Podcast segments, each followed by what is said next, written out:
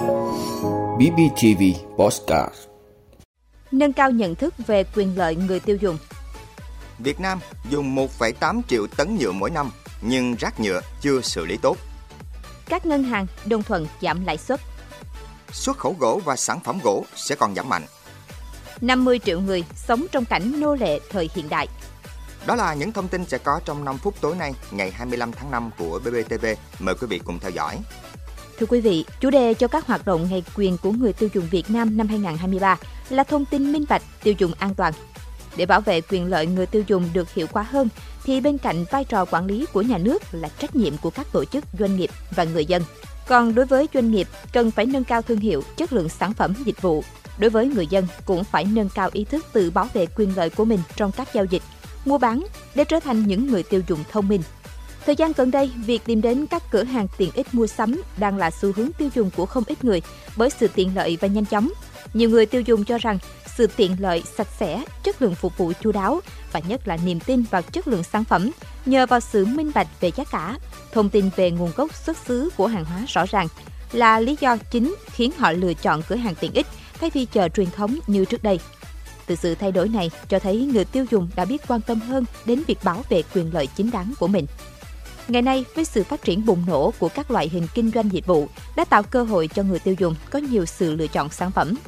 Chính vì vậy, việc doanh nghiệp tuân thủ pháp luật về bảo vệ quyền lợi người tiêu dùng trước hết là một nghĩa vụ, đồng thời cũng là một trong những cách hữu hiệu để khẳng định thương hiệu và nâng cao khả năng cạnh tranh của chính doanh nghiệp mình. Thực tế cho thấy nếu doanh nghiệp hiểu rõ và thực hiện nghiêm luật bảo vệ quyền lợi người tiêu dùng thông qua các cam kết với khách hàng, thì đây chính là quyền lợi của mỗi doanh nghiệp với sự phát triển của các loại hình thương mại mới, người tiêu dùng ở Bình Phước đang dần thay đổi thói quen mua sắm theo hướng văn minh, hiện đại. Từ đó thay đổi thói quen mua bán tùy tiện trên vỉa hè, dưới lòng đường, góp phần đấu tranh bài trừ nạn hàng giả, hàng nhái, không rõ nguồn gốc xuất xứ hay không đảm bảo an toàn thực phẩm, làm ảnh hưởng đến sức khỏe của người dân. Thưa quý vị, theo Hiệp hội Tái chế chất thải Việt Nam, nước ta là một trong những quốc gia sản xuất và tiêu thụ nhựa lớn nhất thế giới. Ước tính lượng tiêu thụ sản phẩm nhựa hàng năm lên tới 1,8 triệu tấn. Tuy nhiên, hệ thống quản lý rác thải của Việt Nam hiện nay vẫn còn nhiều hạn chế.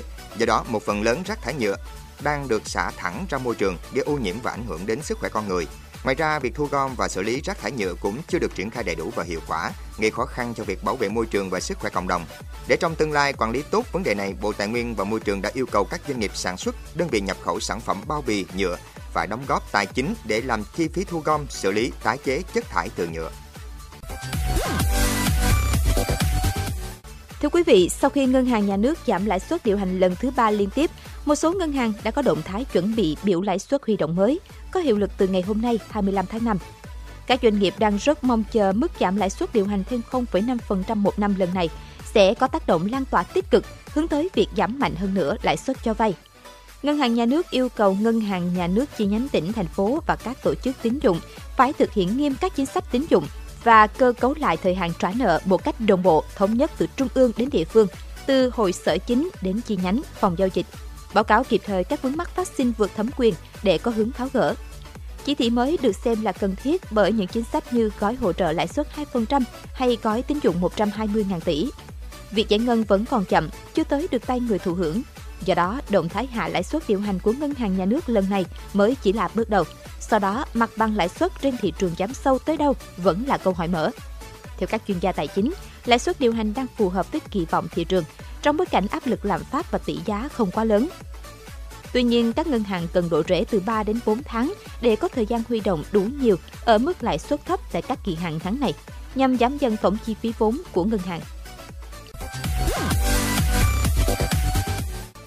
Thưa quý vị, Tổng cục Hải quan vừa cho biết ước tính trong tháng 4 năm 2023, kim ngạch xuất khẩu gỗ và sản phẩm gỗ đạt 1,2 tỷ đô la Mỹ, tăng 5,5% so với tháng 3 năm 2023, nhưng giảm 24% so với tháng 4 năm 2022.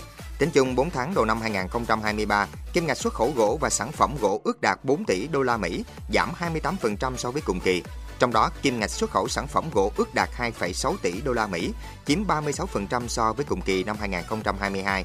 Với tình hình đơn hàng sụt giảm, nhiều chuyên gia dự báo kim ngạch xuất khẩu gỗ và sản phẩm gỗ sẽ còn giảm mạnh. Trong đó, nửa đầu năm 2023 sẽ giảm từ 28 đến 32% so với cùng kỳ năm 2022. Theo các doanh nghiệp, xuất khẩu gỗ và sản phẩm gỗ giảm mạnh là do giá nhiên liệu đầu vào toàn cầu vẫn ở mức cao đã tác động đến chi phí sản xuất của doanh nghiệp ngành gỗ.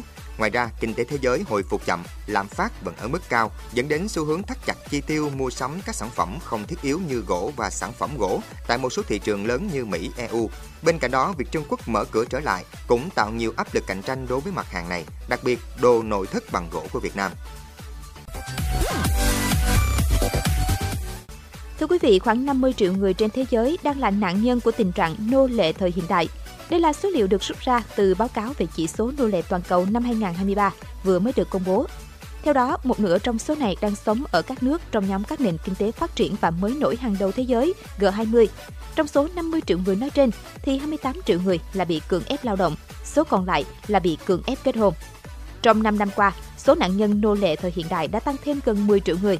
Báo cáo cũng chỉ ra đại dịch Covid-19, xung đột vũ trang kéo dài ở một số nước, cộng với thời tiết khắc nghiệt và lạm phát tăng vọt, đã khiến số nạn nhân nô lệ thời hiện đại ngày càng gia tăng. Cảm ơn quý vị đã luôn ủng hộ các chương trình của Đài Phát thanh truyền hình và báo Bình Phước. Nếu có nhu cầu đăng thông tin quảng cáo ra vặt, quý khách hàng vui lòng liên hệ phòng dịch vụ quảng cáo phát hành số điện thoại 02713 887065. BBTV, vì bạn, mỗi ngày.